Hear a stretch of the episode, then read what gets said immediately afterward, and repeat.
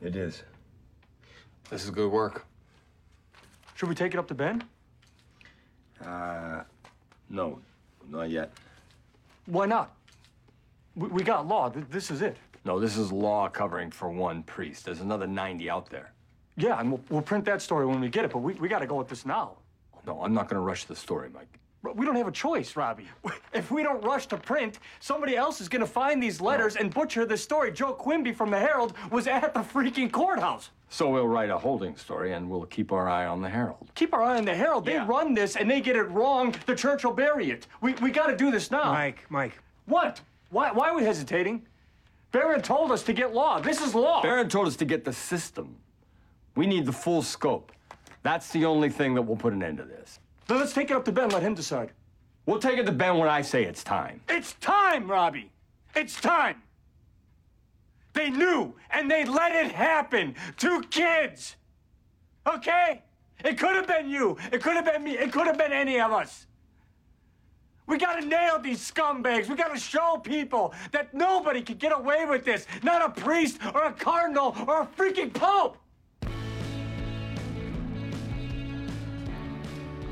What is up, everybody, and welcome back to another episode of Rotten Potatoes, the RP, where four friends review movies that you absolutely should have seen already. My name's Tyler, and I'm here with three of my best friends.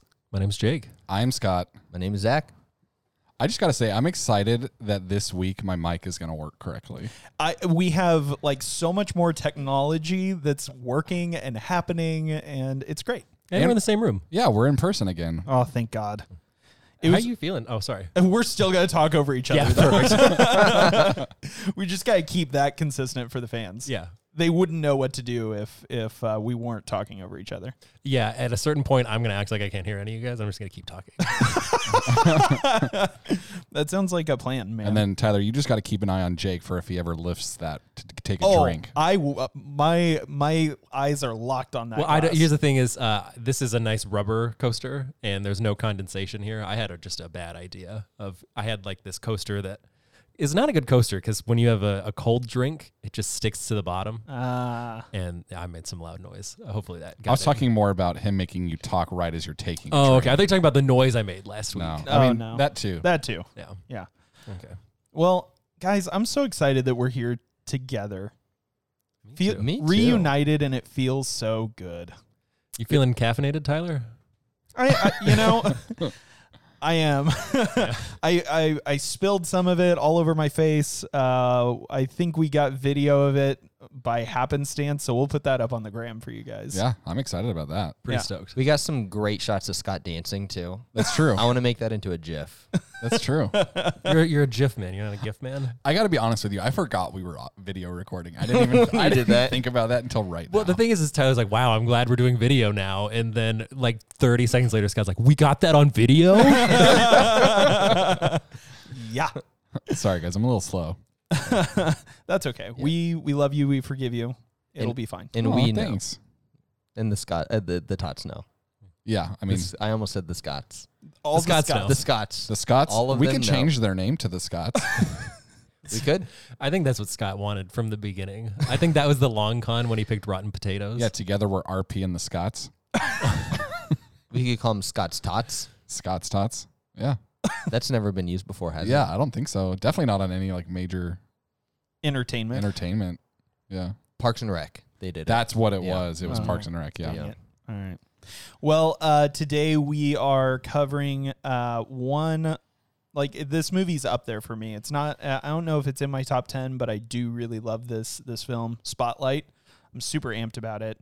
Um, and thank you guys for indulging me with it because I don't know what you guys thought. I'm, I'm, I was like, this is gonna be hit or very miss for this group. When I heard what it was about, I was like, "Tyler, bummer summer's over," you know. But I liked it. Okay. All right. Well, uh, Scott, do you want to jump into uh, a little bit of just the facts about this movie? Yeah. I would love to. Uh, so Spotlight came out. Uh, that is not. Oh, that's our episode date. I was about to say it came out in uh, 2021 in August. um, uh, came out November 20th, 2015. It was directed by Tom McCarthy, uh, written by Josh Singer and uh, Tom McCarthy. It uh, had a runtime of 129 minutes. Uh, the other guys gave this a 97%, pretty high. And IMDb gave it an 8.1. It had a box office of $98 million with a budget of $20 million. Uh, pretty good ROI on that one. It won two awards for Best Picture and Best Original Screenplay, and then lost for Best Supporting Actor. I didn't write their last name, so I don't know who. Best Supporting Actress, didn't write her name, don't Probably know who. Rachel McAdams. Probably Rachel McAdams, and I would guess probably Mark Ruffalo. Mark Ruffalo because I feel like he did the best out of anyone. Um, and then I'll dir- check. directing and film editing. Nice.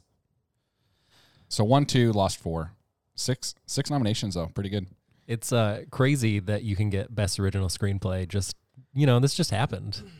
Yeah, even You know? though it was just a real story. Yeah, It was Rachel McAdams and it was Mark Ruffalo. Yeah, we're pretty good at guessing. yeah.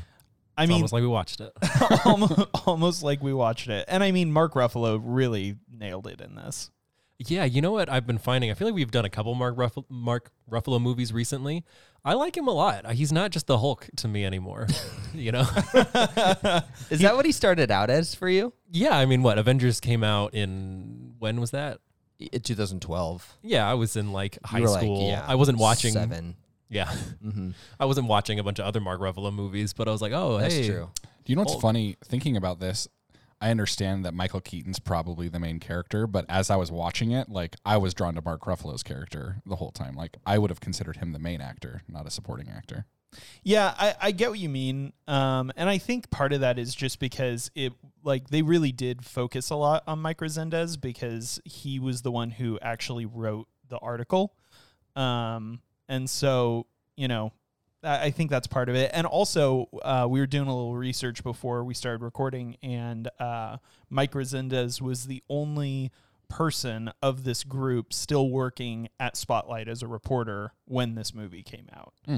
Um, Watching Mark Ruffalo, there were times where he would say things and I'd be like, he's eh, talking so weird. Like, like he's talking so much differently in this movie than he does in other movies. And we learned that, uh, Re- what? How do you say his name? Re- Resendez. Resendez was there on set a lot of times, and Mark would actually ask him in between takes if he could recite some of the lines so that he could kind of like talk it back and, and kind of learn the way that he spoke, Resendez spoke.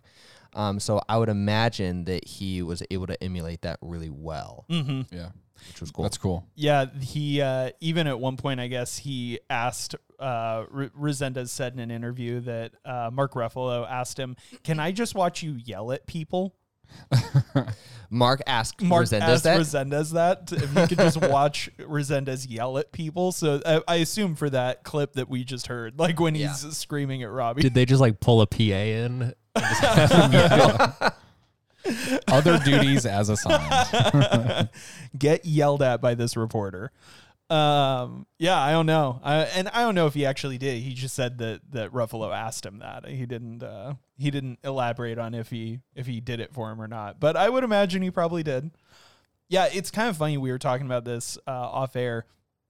Most like biopic movies are about people who are like already, you know, gone, like they're dead or they're just so old and it was so long ago in their life but like this is one of the rare times where it's like you have people that are like this is in their recent history you know what i mean that they're able to really recount like what was going on Are you trying to tell me that like Rocket Man didn't happen exactly like that for Elton John?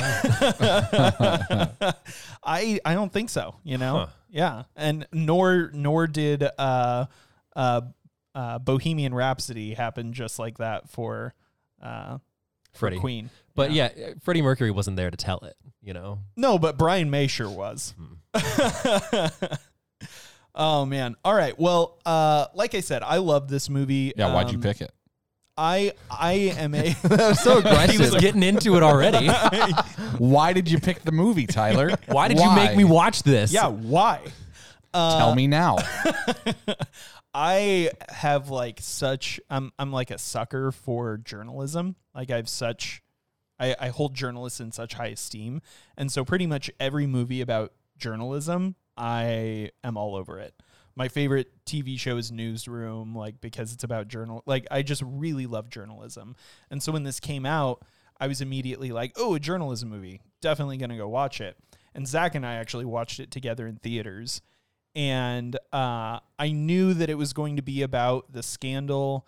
Um, I mean, if you're still listening to this episode and you haven't seen the movie, uh, the movie documents uh, the Boston Globe breaking the story on uh, the Catholic Church sex abuse scandal in Boston, which went to national news and subsequently led to hundreds of other investigations throughout the world that revealed more stories like this. But this was really the the tip of the iceberg and, and kind of the breaking point. And so I knew that's what it was going to be about. And I remember that scandal happening just vaguely because, you know, it was in my living memory. Mm-hmm. Um, but I, I really knew more about the scandal as it unfolded, not how it got broke. And so I was super fascinated by this movie. I loved it. I, I loved all the performances in it. I thought the music and, uh, you know, the dialogue was just so compelling. And we walk out of the theater, and I was like, man, that was awesome. Zach, what'd you think? And Zach was like, eh, it was okay. And I was so like, like I didn't like really get into it, but I was so heartbroken that you didn't like it. So Zach, do you like it better this time? Yeah, should I get into it right now? yeah, go for it. Yeah. Uh, this time around, I really, really loved it. Oh, okay. Like I loved it. I don't know what Would you say that you loved it more than Spirited Away? I Like, okay, let me phrase it differently. Do you think this is a better movie than Spirited Away? Yeah, I for sure think it's a Okay. better movie. I feel than like we should Spirited have like Away. a stinger with like air horn noises, and then and then uh, like we could just like put uh, what's her name Chihiro's face on the screen. yeah, yeah. Uh, no, I loved it. Yeah, I do think it's better than Spirited Away. Um, I think it's better than most of the movies we've done so far. Mm-hmm. I thought it was really good. I don't know what was wrong with me that time. Is this the first time you watched it since you saw it in theaters? yeah, mhm, first Mm. time since. I must have just not been in the right mindset for it. I don't know what it was, but I Maybe I- back then you were just a film buff. You weren't, or you were just a, a movie No. a fanatic. He's not like, a film this buff." wasn't Transformers. I was like you. Yeah, yeah, Yeah, like, Where was the giant squid? I was hoping this was Watchmen. no, uh, Pirates of the Caribbean. yeah, either one. Yeah. Uh, I think that's exactly where was the giant squid. Yeah, that was my my big complaint. that's it was typically my what I only complaint, but it matters so much that it, it dropped it from like a great to like a eh. Yeah, You know, like the movie can be perfect, but if there's not a giant squid, what am I doing? So Well, really, Mm-hmm. giant- you only like like five movies. You know, Yeah. anything above a nine has to have a giant squid in it. That's why I hated the Zack Snyder Watchmen because they took the giant squid out. Oh, okay. Yeah. Uh, how? Where was the giant squid in Social Network? Uh, it was a did I miss it? metaphorical giant squid. you didn't watch the director's cut? No, I just watched the regular. really? You didn't watch the Fincher cut? No, Dude, big oof on you. man, I gotta go. Let's do another episode on that. Yeah, that's why I was like, but I know you don't like Ruffalo, but like the scene where the giant squid squishes him to death is awesome. You mean Zuck? Yeah. What did I say? Ruffalo. did I say Ruffalo? Yeah. yeah. Well, Ruffalo plays Mark Zuckerberg in the what in the venture Yeah. cut. Oh, so Yeah. just in the se- just in the deleted scenes, yeah. they brought in Mark Ruffalo. Yeah. No, yeah, they like no, they they went back and inserted him into all the shots. It doesn't look super great, but like you kind of have to suspend your disbelief, and it Okay. and it really works. So he's green screened. Yes. Who played the giant squid? uh, Benedict Eddie Cumberbatch. Murphy. Oh, Eddie Murphy. Yeah, I forgot about that. That's right. Yeah, yeah. man, I All missed right. a lot of that. So Scott and Jake, you guys were both late bloomers to this one, right? Yeah. Uh-huh.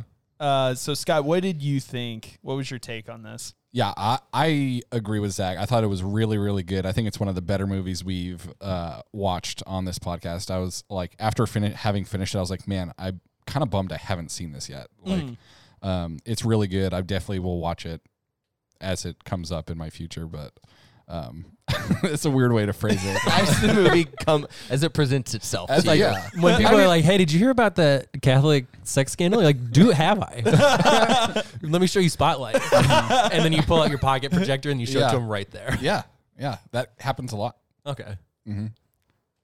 So I really, really liked it. How about you, Jake? I liked it a lot. And you know, like I think even though it happened when I was alive, I was like five. And Right. so it was just it was one of those things that I always knew and I kind of like didn't realize that it was so recent. Like 9 11 almost prevented this story from breaking. Right. Which is just like, I don't know, a crazy thought to me. Mm-hmm. Uh, so it was, I it was interesting to see all that to me. Like, even though it happened in my lifetime, I feel like there was a lot I didn't realize. Um, and I liked it a lot. I thought it was very good. Yeah, that was one of the things for me that uh r- I mean obviously puts it in the context of time, but also just it, it's super crazy to me that like such a big story would have to get pushed. You know what I mean? Like it makes me think like what else is happening in the world that like reporters know about that I don't because there's bigger things in the news cycle that that month or that year in, in this case. Um, that's insane to me. yeah, it was it was crazy. What I was just thinking about it, where I was like, man, did something else get pushed, or like like what if like what if he didn't catch his flight back in time and they didn't put the story out, in enough time, or Right. Whatever happened, you know? Yeah. like maybe we don't hear about this. Right. Yeah, like if it just happens to hit at the wrong time and, you know, doesn't get received and so it doesn't get picked up by the New York Times and then everyone else, you know, like what what if kind of a thing. Yeah. Because that that's like I mean, it it it is really tough to like wrap your head around. Scott, I remember you laughing at, at this point, but uh when they first hear from the um from the the researcher, the the therapist that uh, has done the research on this, that it was seven percent of priests uh, was his findings act out with minors, act out sexually with minors, and uh, and they're like, well, how many is that for us? And it's like ninety. And then they go to Ben Bradley Jr., the managing editor, and he was like, 90? 90 priests? If someone would have heard about that. Like, you know, like it it is super crazy to think about the scale and the scope of that. Yeah, and then just like the power to cover that up for Yeah. so long. Yeah. Well, and then it and ended up in like the final title cards or whatever that it was like there were actually 250 something priests and brothers in Boston that ended up getting implicated in this. Like it wasn't 90. It was way more than There's way that. more. Uh, and this started with like one, maybe 13. And it was like, man, it, it's insane to be, to like put yourself in that moment of these reporters and like to think about the, the scale of the story you're working on. Yeah, it's crazy to me to to think about like why would the Catholic Church cover up something like this? Yeah. Yeah. It's like, the opposite of everything they stand for, Right. or at least that they say they stand for. Right. Yeah. Well, yeah, why would they? Uh, But I mean, I feel like it's got to be one of those things. I'm not defending them by any stretch of the imagination, but I feel like it's one of those things where it's like the the dominoes falling kind of a thing where it's like, okay, like we covered it up once, we covered it up twice. This is happening a lot more. You know, do we go public with it now? Do we be honest with it now or do we cover it up? And then it hits a critical mass where it's so ridiculous you know, but you've been covering it up for so long that you can't come out now with it. You know what I mean? Uh, oh, what a tangled web we weave, I guess, you know? Yeah, it makes me wonder like how it got started though, because I mean, I work for a church, and if it came out that someone on the staff was doing something like this, I would think immediately like they can't work here anymore. Right. I wouldn't like think of okay, well, Let's I move really them to like another this campus. person, so yeah, let's move them to another another place. Yeah, that's crazy to me. It's just crazy and Yeah. sad. Oh, very sad. Uh, yeah, it's tragic. It's tragic. I mean, we can't talk about this movie without addressing like the subject matter of it of it, and it is super tragic. Mm-hmm. Um, but man, like what a what a like impressive telling of this story. Mm-hmm. So let's talk about let's break it down a little bit. Acting. What do you guys think about? We we had a couple of uh, we had a couple of nominations. What do you guys think about acting? Lackluster. It's whatever. Not a not a huge fan. Wouldn't try again. acting. Learn about it. No. yeah, I mean, I don't. I can't think of anyone who didn't like hit their mark. yeah. I felt like every single person in this movie did a phenomenal job. Yeah, I I agree with you. I think everyone did a really good job. One of the things that I really liked about this movie is it didn't feel like they uh, pushed like uh, acting didn't really feel like the priority in this movie. It really felt like the story was the priority, and I felt like no one oversold their performance. Um, there were times where it felt like these characters felt very real, just in some of their conversations. Um, uh, so I thought everyone did a really good job of embody, embodying uh, real people and just like kind of we're kind of just being dropped in on in moments that these real reporters were just having with each other, and it didn't feel too sentimental or anything like that. It didn't feel like Oscar Beatty, you know, like for Yeah. winning Best Picture, it really didn't feel like, uh, you know, a lot of times when movies are coming out in real time, we'll watch something and think like, oh, that's Oscar bait, you know, like they're, you know, it, this doesn't feel like that at all to me. I like feel three three billboards kind of a thing, like where it's like, oh, maybe, okay, yeah, or uh, I'm yeah, I'm trying to think of of something recently, Unforgiven.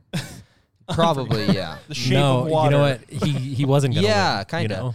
of. Um, but yeah, this didn't feel like it to me. The only scene I can I can think of, in this isn't a knock to the scene or the movie at all, because it felt like it was kind of necessary in that part of the movie was the clip that we played, where it was like that's the only like big moment, and Yeah. other than that, like I feel like. This movie didn't need the actors to sell what was going on to the audience. It's just the story itself was enough. It And was I- a and I little like that. understated. Yeah, like I'm I'm actually kind of surprised to hear that Rachel McAdams got nominated for this, not cuz she did a bad job. I think she did a great job, but because like there wasn't any moment where I was watching her thinking like, "Oh my gosh, like she, you know." I I think maybe it's because we're conditioned to expect big bravado performances from people uh you know and and that that's what gets nominations you know and it she didn't need to do that and i'm glad she didn't do that you know Yeah, no, I think that this probably benefited a lot from the fact that one, everybody that was there was alive, and two, that they Yeah. were all reporters. I feel like they probably are good at telling the story because that's what they do and like being very objective. Like you're talking about, it didn't feel overly sentimental or weird. It's just because they were there and they could tell you very exactly what happened and as it happened. So I feel like the acting was good, but probably that was, I would guess, a huge part of it. Yeah, it didn't feel like there was any like fat that needed to be trimmed from this movie. Uh-huh. It Yeah. felt like very focused, very intentional. Um, yeah, and and I think that the movie works really well because of that. No, I was in it the whole time. Yeah, That's the great. the pacing is really good. Oh There's yeah, not really a single moment that feels uh slow or, Or like it was rushed. just like why why did why is this in the movie like everything feels like it needs to be there yeah and and there was no stretch of the movie that i've i lost interest i was engaged the entire time Totally. that's a that's a really good point though scott like to balance that because like sometimes movies like we fault them for being too slow but like the the opposite sin is like m- hon- honestly more annoying to me when it's too rushed Mm-hmm. when we just like hastily like brush past exposition Like Batman versus Superman. yeah, exactly. Yeah. I mean, totally. Where it's just like, okay, like I, w- I just have to accept that piece of information and move on because, like, Yeah. it's a big part of the movie, but you didn't give it any time. Speaking of Batman versus Superman, it ha- that failed in both categories. It like prolonged too many things, and then like the the few things that I'm like, okay, people will care about this. They're like, yeah, no, Yeah, they were moving a mile a minute when they shouldn't have been, and then they were just really dragging out everything else. Right. Terrible movie. worst. terrible movie Terrible movie. I might rate that one lower than Child's Play. I would too. so, g- Uh, go ahead Oh no, I didn't. It was me. Oh. I, I, I wanted to say, speaking of um, like understated performances, one of my favorite characters in this movie is actually Marty Baron, the new Yeah. senior editor.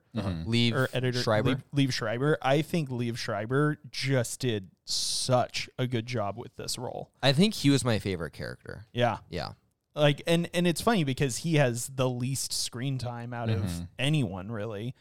But just the like he felt like such a real person.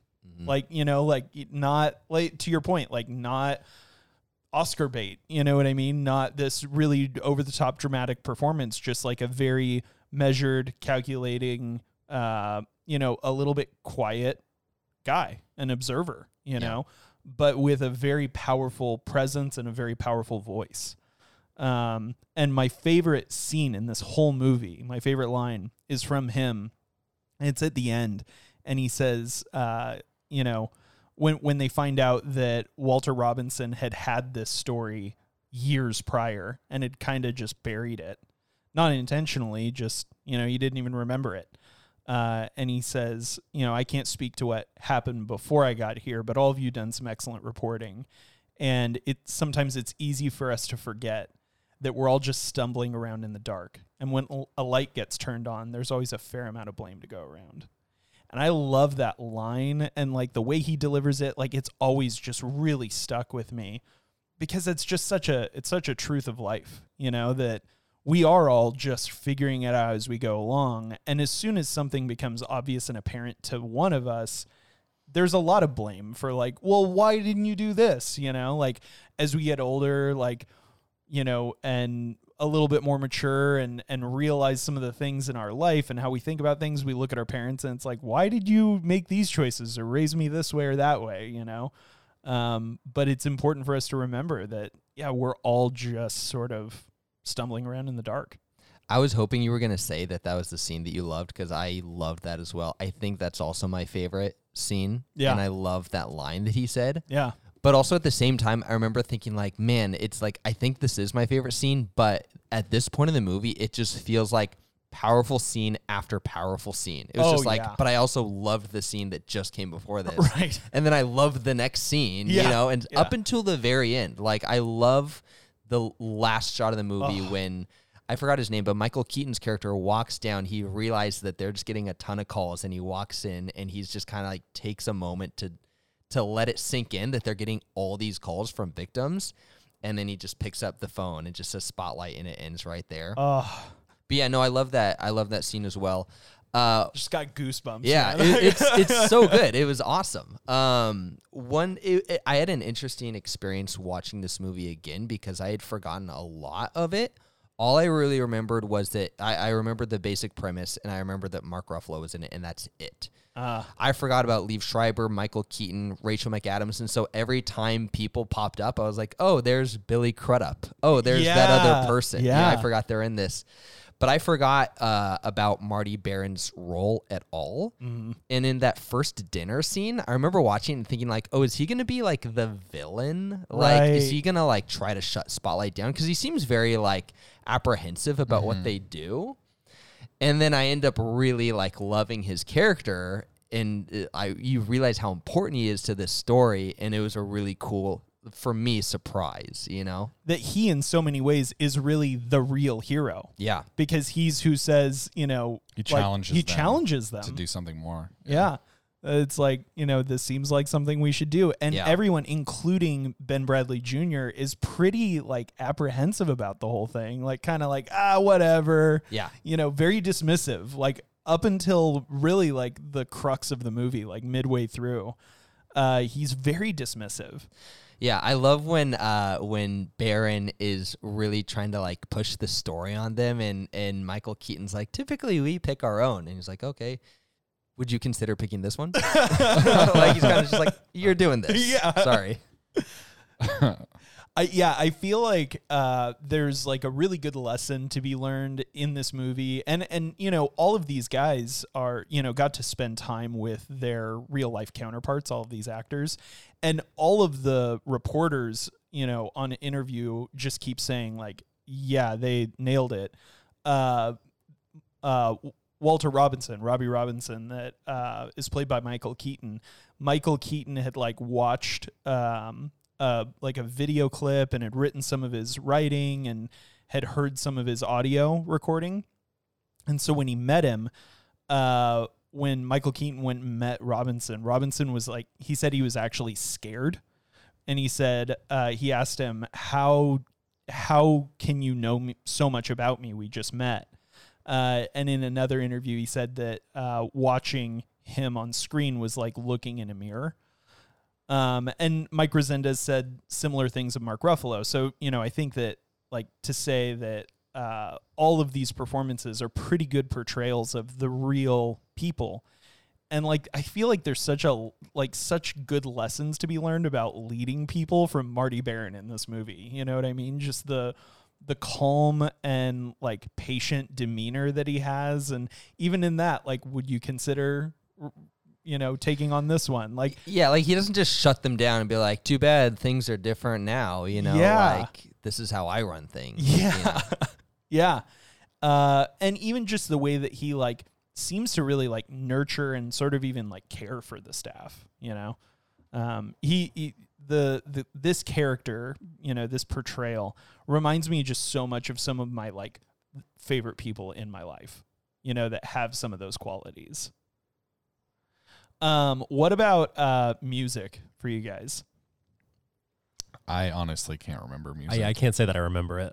Okay. Music, in my opinion, for this movie was not one of the high points. Okay. I think that there were times where I thought the music was really good, and then there were other times where it, there's a, s- a scene specifically, and I don't remember exactly what's going on, but I remember thinking this feels a little like elevator type music, or like the kind of music you're gonna hear like when someone puts you on hold, like when you call for customer support. Yeah.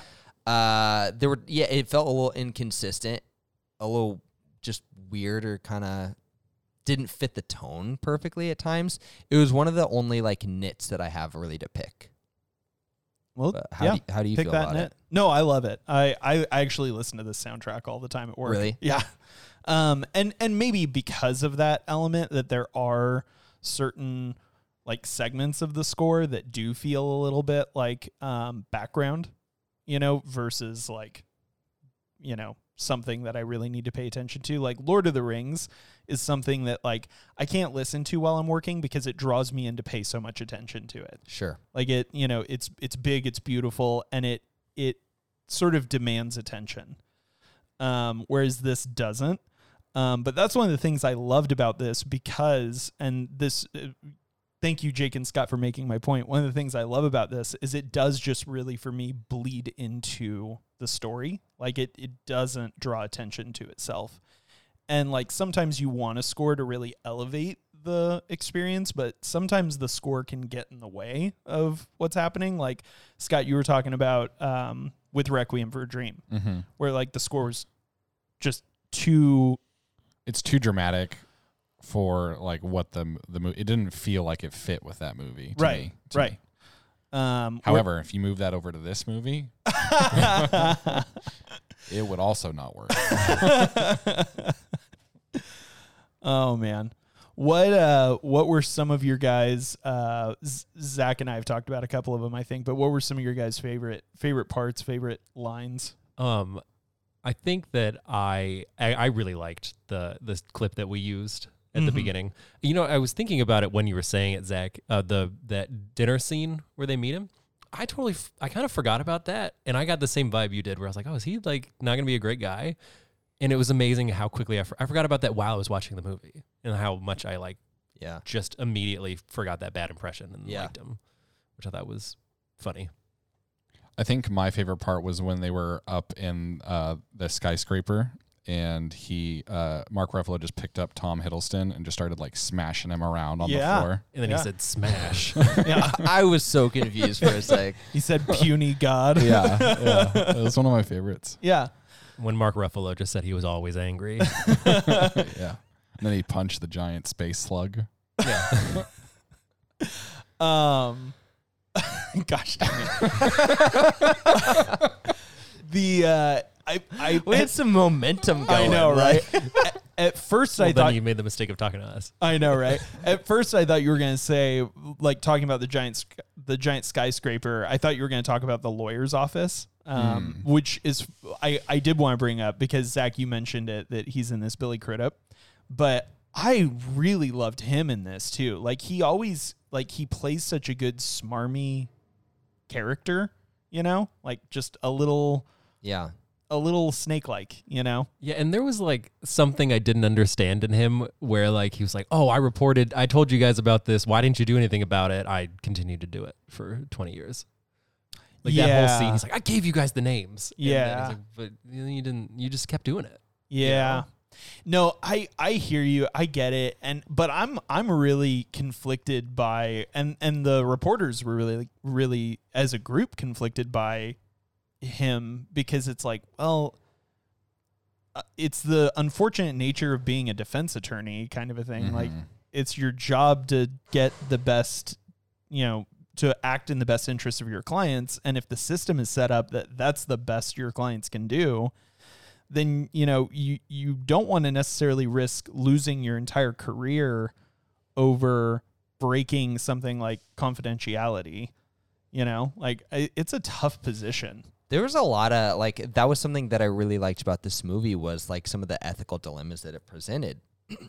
One of the ones that uh, that kind of popped out to me the most, or, or I think made the biggest impression, was uh, specifically when that one victim kind of said, "This isn't just sexual abuse; it's spiritual abuse. Like they robbed me of my faith." And you can kind of see this is a theme throughout the movie, where the reporters not only them do they kind of feel like they're a little bit robbed of their faith as well like there's times where like i think rachel mcadams her character says like i liked going to church with my nana like and now i can't i'm angry and mark ruffalo kind of said like i, I always figured i'd go back um, but they're they're kind of nervous like they can tell that this is going to be part of the fallout if they break this story is like it's gonna it's gonna kind of wreck a lot of people's idea of church and faith and like what's that going to do for them? You know, at least that was something I thought about a lot, and I think that's really kind of uh, brought home when when Rachel McAdams is watching her nana read the story. You know, and you Mm. can just see, it. and uh, that scene was was really powerful in and of itself, Like, and a, a great definition of like they didn't oversell the scene. The nana doesn't break down crying or like do something super dramatic. She just like very um it was such great acting on that nana. I don't Oh, even know who that is, yeah. but she just says, Can I have a drink of water? And it's like you can tell like this is really making an impression on her, you know?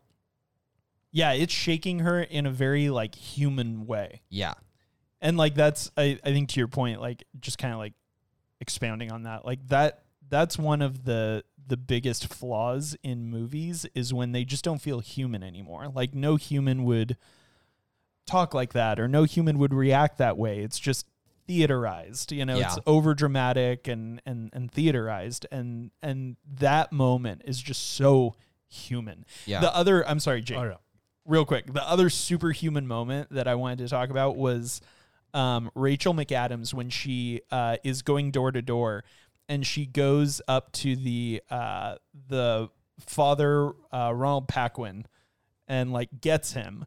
And her shock at like your father Paquin, and she's like, um, and she like gets her notebook out and like can i ask you some questions and then you know as he's answering and she's just her her whole interaction there was so real Like Mm-hmm. so surprised that he's even talking with her. but like genuine like human surprise not like you know oh, oh, well uh, you know like it was just so it felt so natural and real and and so for like that i think about moments like that i'm not surprised that she got the nomination Yeah. yeah Yeah. I do want to mention before you jump in, Jake, All right. that uh, at the beginning of your last train of thought, you said superhuman moment, oh and I was like, yeah, he's on to the whole Hulk thing. the whole too. Hulk thing. Yeah, that Can was we- an, e, that was an Easter egg for the tots that you Oh. ruined, Scott.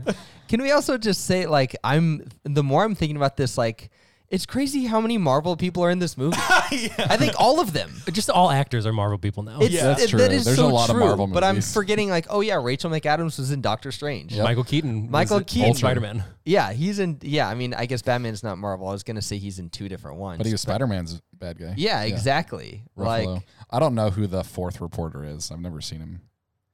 I had never really. I, I can't think of it. I can't think of a time I've ever seen him in anything else. he he actually pops up in a lot of stuff. He's a pretty good character actor, but uh, he's in uh, one of our favorite shows, uh, Thirteen Reasons Why. Oh wait, I what? think he's the dad. I think he's uh, Hannah Baker's dad. Oh yeah, I think you're right. So I don't think he's in it after season one. yeah, yeah, but you're right. That is him. yeah, which was probably a good call on his part.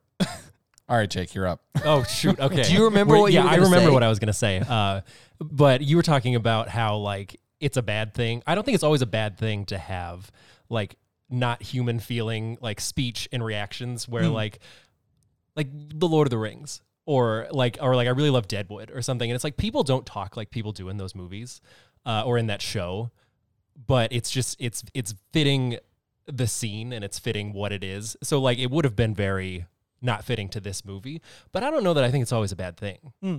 You know, Yeah, that's fair. I think you're right. I think it depends on like what kind of movie it is too. Like I think in a movie that's about a real story, I think that is more true. And then something that's more fantasy, like yeah, I think it's okay to have some things that are more fantastical. Or Yeah, I'm or not- like obviously comedy. Like comedy exists in the in- in the insane. Mm-hmm. You know, like it- like w- funny, like something that's super real is not funny. You know, Sometimes it is. Yeah, I think that that's maybe uh, one of the reasons that like.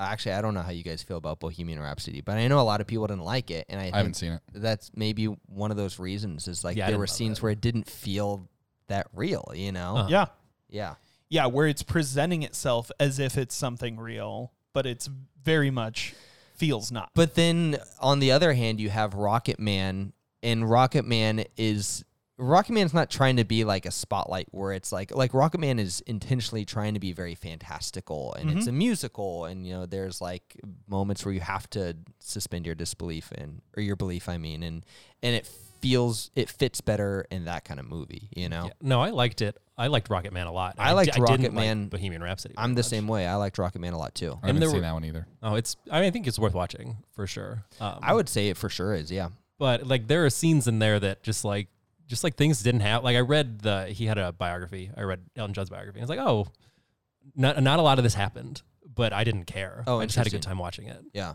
You know, Don't you also just like love Elton John though? I do love Elton John, but like it's just it's a fun movie. You know, And I, I like Elton John, but I don't really listen to him very often. I'm not passionate about him, and I, I really liked that movie. I And like I love Taron Crocodile Rock. Egerton. it's a good song. It's a good song. Yeah. Do you like uh, Tiny Dancer? You mean Tony Danza? Yeah. Do you like Tony Danza? Boss. Hold me closer, Tony Danza. Do you like the song Elton John wrote about Tony Danza? I do. Yeah. Yeah. That's probably his That's best a one. solid one. They almost named the uh, the movie Rocket Man Tony Danza. They should come out with a spoof movie called Tony Danza. and it's just a spoof on Elton John. think they could get Taron Egerton in that one. yeah. I'm sorry. That would be funny. Am I in the shot? No, no, no. Uh, you you were just uh like shaking your leg, but then you had your arm on the table, so it was like just shaking the whole table, and Oh so my bad. it was That's just a, that's a bad habit of mine. I shake my leg a lot. Jake, stop. Yeah, I'll stop. I, I thought the uh, like it was such a powerful ending too. Like I know we kind of talked how like the last scene, but then on top of that, just the at the end, it's like, hey, like this isn't something that just happened this one time, and it comes in and just starts listing cities that this has happened in, and it's like. It went One on for page, so long. two page, three page, four page, five pages of lists of cities, and I'm like, this is happening at the thousands of people. Yeah, and it, w- it was crazy when it said like oh like cardinal law he just you know like he just got moved to one of the highest ranking churches in the world yeah, Yeah. yeah, like it was essentially a promotion. Yeah. like he resigned, from, and then he got a promotion. Attaboy. It's crazy. Well, because you know they they kind of mention this in the movie. One of the um, one of the the uh, victims um, that they interview, uh, and I'm I'm blanking on his name, um, but he says that you know this goes all the way to the Vatican, and they ask, "Can you prove that?" And he says, "Well, not yet." And I don't know if that was ever proven, but like the whole cardinal law getting promoted sort of like that is the proof you know what i mean like that's the circumstantial evidence that this literally went all the way to the vatican um, and maybe maybe not you know pope john paul uh, but certainly the you know certainly the the college of cardinals you know what i mean but that like are- also if it was been happening for this long and like for this many people, like you know, the Pope's gotta come out of somewhere. He's gotta know what's happening. yeah totally totally I also think it was like ironically funny and crazy that they outed themselves through their like almanacs. that was yeah that was crazy how they were able to find that connection Oh, with the like unassigned Yeah. sick leave Sick thing. leave. Uh-huh. Yeah. yeah. Yeah, that. Yeah, that. Yeah, that they left a paper trail. It's basically. like, hey, here's all the people that are doing inappropriate things with minors. It's the other crazy like thing Hansel and Gretel. The other crazy thing to me was like this was only 20 years ago and that was how people did things. Like they were looking through books. They were manually entering data into Excel. I was like I can't like it's- sometimes I think man it'd be nice to like, you know, go back to when I was a kid. But then I think oh that's a terrible existence.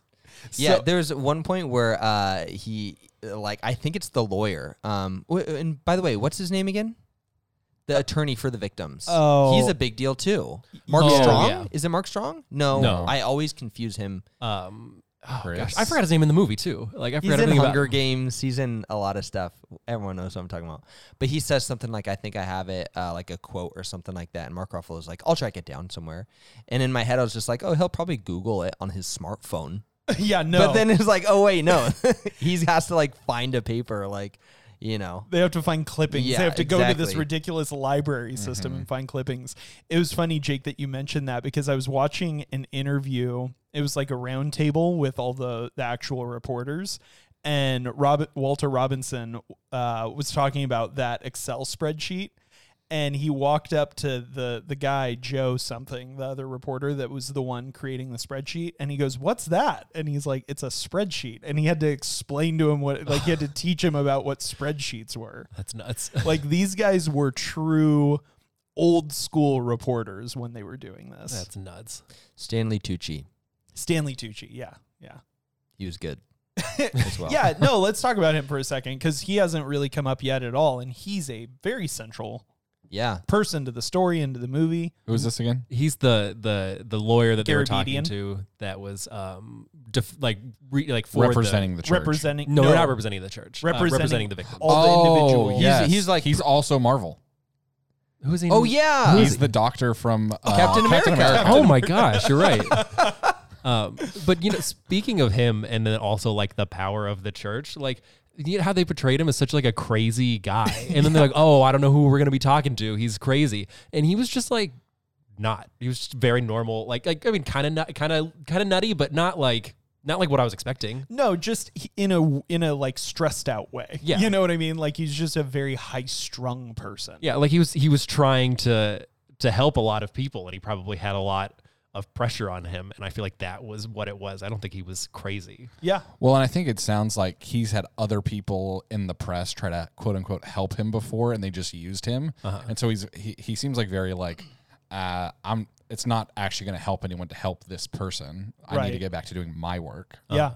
Yeah. Or maybe not just didn't, m- not just used him, but maybe actively worked against him. Like, you know, really actually writing him up as, you know, a little bit of a loon.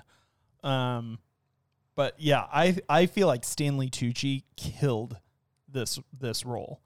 Um, and he's maybe the one that is a little bit more overacted, like how we can, but it didn't feel unnatural. Like it was just sort of like, you know, it felt it felt natural.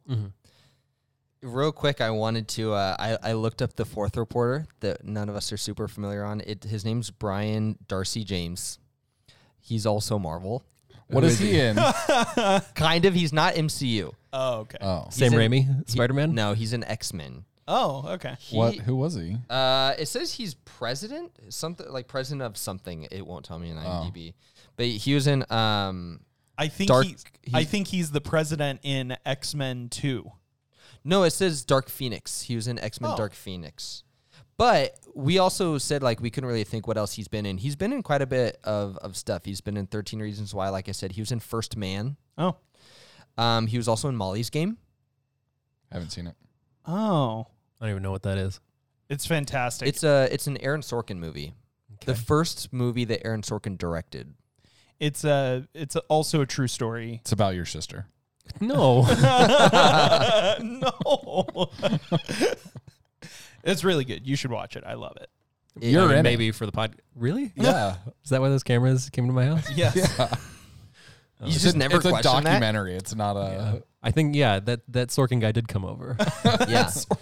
It was What was his after we name? did Andy? I think so. it was after we did the social network episode and he was like, "Why Oh. didn't you like the movie, Jake?" he came over to like my apartment. Yeah. When we were doing that. Okay. Yeah, to get footage for, you know, For Molly's game. yeah, Okay. for Molly's game. But Which you is said it was the first movie he directed. that's true. What about Social Network? He wrote it. He wrote it. He didn't direct Social Network. No, that was David Fincher. Yeah. Okay. Yeah. Yeah. You don't remember all of the just the facts? No, Or I'm from sorry. season one Or- or episode nine. or Zach talking about the Fincher cut for 15 remember minutes. what? Yeah. You know what? Episode I number it forgot. is? nah, I just think I don't remember Oh. which one it was. Hold on, I need to look to see if that's right. Zach remembers all of the Sorkin episode numbers. That's it. That's oh, true. you were Quick, close. It was Moneyball. episode eight. oh yeah, I was off by episode nine one. was my favorite, Independence Day. Gotcha. Uh, All right. Well, I mean, I've got to say, I have high hopes of uh, bringing my average back up after the the tarnishment that was Lethal Weapon and And uh, Footloose and before that. Footloose. Footloose was a rough forty-seven percent. Foot, Footloose was the worst birthday night of all time for me. but it's one of my favorite episodes It's a that we've fun done. episode. it was a fun episode. Oh yeah, how's the Lord of the Dance been doing? Good, good. I got these new shoes and they've got spikes on the bottom. Jake, they're called cleats. no, they're golf shoes. Uh, they've got some golf spikes on the bottom, so Nice. it's it's not as bad, you know, as cleats. But I'm working up to them. Sorry for the leaf blower in the back, guys. Yeah, Yeah, our friend is outside blowing leaves. Dan, our friend. Uh, we've we've uh, uh, on top of HR and all of our brand deals, we He's the have- groundskeeper. We have tasked Dan with keeping the grounds. Yeah. Hold at on, let's- RP headquarters. Can we yell at Dan to keep it down? Oh, Zach has left the building. He's gonna go He's- yell at Dan. He's gonna go talk to Dan. Oh, tell him shoot. uh, he's gonna get a write-up in our HR system. But Dan can just bury that, Yeah, much like the Catholic Church. but we still have to do. but we got to do our due diligence. Okay, so we're gonna report on Dan burying his write-ups. Yeah, Yeah. But like forty years from now, Okay.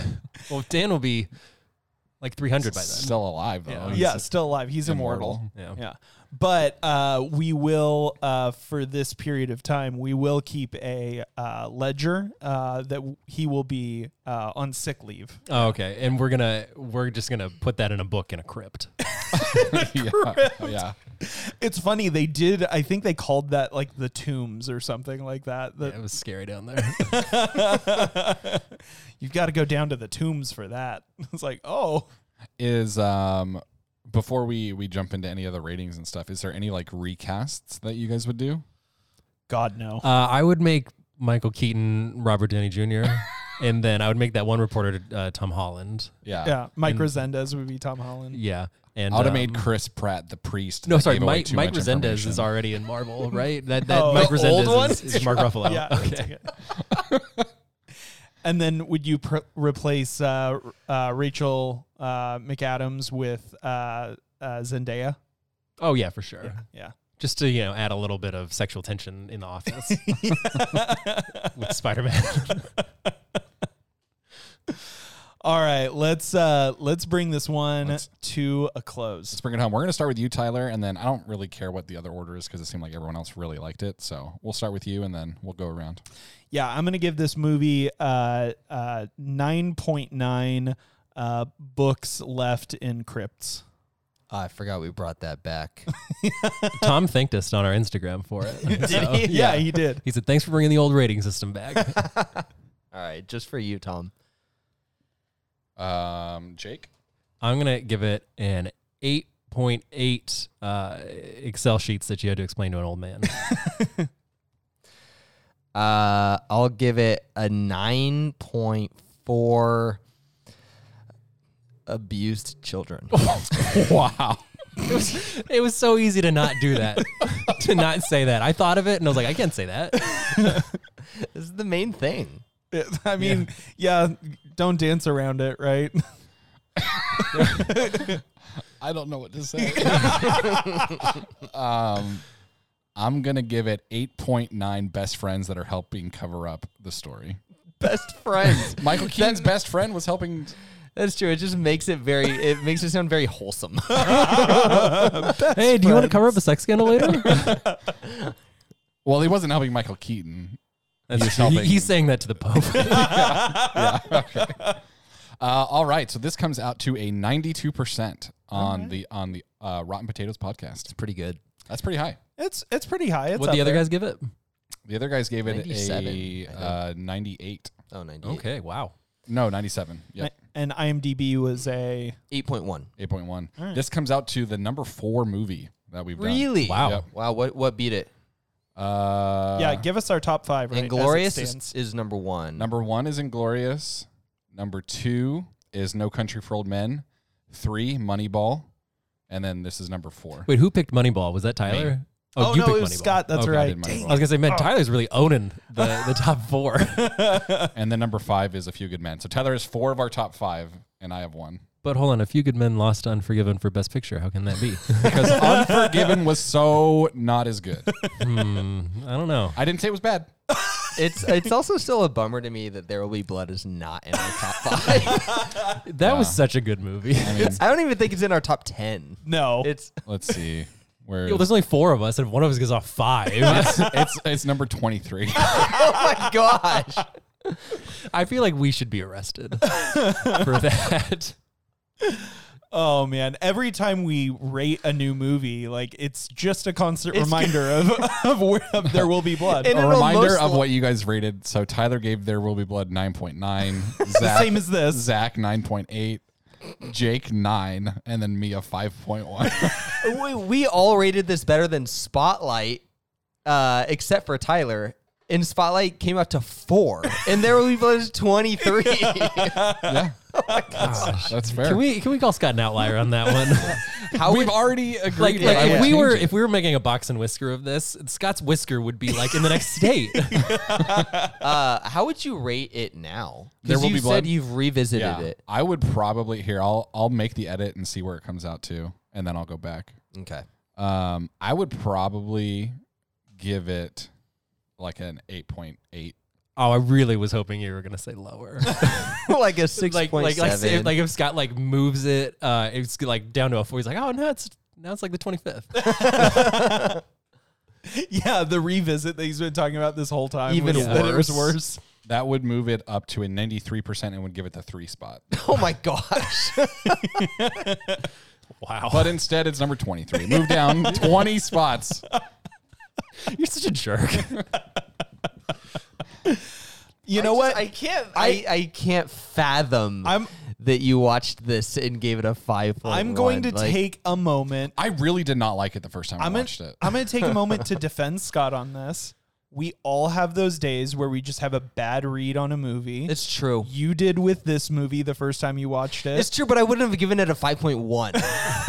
like, would I you have still given it? recognize, I probably would have given it in the like sevens. okay, Yeah. Or high sixes. Like, I gave Good, the Bad, and the Ugly a decently high rating, even though I didn't care for it, you know? yeah. But I'm just saying, we all have. we all have a 5.1 bad is like read. Chucky level. Like, no, Oh, Chucky level is twos. Yeah, it's Yeah. twos, that's yeah. true. I think I gave Chucky in the fours. You were the highest rating on. Chucky. You did. You loved Oh no, Chucky. I, I was the highest rating on Chucky. I really loved. you were the highest rating on uh, what's it- Napoleon. Napoleon. Yeah. Oh, yeah, that's right. John gave- Heater wrote you personally to thank you for that. Yeah, you guys. So the highest rating out of you three on Chucky was Zach at two. I was the highest? out of you three. Oh. And then they both gave it 1.9. I gave it a 4.1, which was higher than Steve Zissou. 4.1. You gave Chucky. Disrespectful. That was so yeah, that- you didn't. You didn't need to say that. I did. oh, no, E. Chucky- I gave Zissou 4.2. So Z- Zissou was better. Barely. hey. They're still failing both of them. Well, we are going to pretty soon have a revisit to uh, um, Wes Wes Anderson. Anderson. Yeah. So well see what Scott thinks about that. But The Anderson verse. I'm very nervous. you should be. Rightfully so. but next week, uh, next week, what do we have up? That's next week. oh, it's next week. Yeah. Wow. I buried the lead. Zach, what are we watching next week? We're watching uh, Wes Anderson's The Royal Tenenbaums. Ah, I already watched it. I pretended like I was surprised, but I wasn't. You liar. By next week, you mean 10 minutes from now. yeah. Okay. Batch record. Yeah. Hash- hashtag batch. I don't know. That Hashtag sounds like we're, it sounds batch like we're, pad. yeah. Sounds like we're advertising for a dead podcast. Hey, follow us. R.I.P. On our Who was that one socials that fan? don't exist. Who was that one fan that really liked you guys? Oh, Francis. Yeah. Yeah. All right. She, Shout out she to you, came over Francis, here. if you're still listening. she, yeah, she uh, listens. She, She messages the listens- RP sometimes. she listens to RP. Yeah, Yeah, she has that's told cool. us that she thinks you guys are trash, but she still likes us. Did she really say that? Yeah. Wow. So you said Jake and Zach are trash specifically? She did. Yeah. wow. I, am gonna have I to. doubt that. I'm gonna have to go back and check on that. But if if it's true, we're gonna have some beef, Francis. Tell tell tell Francis to watch There Will Be Blood and then listen to our episode and tell us if she really thinks that we're trash. yeah. Um, in all seriousness, though, I do want to uh, end this podcast by saying, JP, you're trash. Stop listening. What is that? oh, that was good. I like that. That's our that's our new stinger for every time Scott uh, trashes on JP. oh, I thought we were done. I thought you killed the recording. No, No. Oh, okay. So JP has his own his own sound thing. Yeah. Yeah. Nice. All right. We always keep something for the person we like the least. Yeah, frat frat boy Scott over here. Rat boy. I was I was gonna say earlier, like if we're gonna do video, JP will for sure learn who each of us is. He's already got it down. That's true. I Blondie. guess he figured it out. You know what it is? Is he he really liked the good, the bad, and the ugly. That's why he called me Blondie. Uh, I'm about Oh, yeah, as that's blonde probably as, right. as Clint Eastwood was in that. If JP was in The Good, the Bad, and the Ugly, he'd be the tumbleweed that has no lines. as as much as JP trashes us in our Insta messages, he still in a separate chat begs me to be on the podcast. I bet he does. He's a little poor, sad boy. He really wants to be on. Hit it again. I wasn't ready. I wasn't ready. There we go. All right, Zach. Uh, any uh, any final thoughts as we look forward to uh, to Royal Tenenbaums? Uh, I just feel like I made a huge mistake.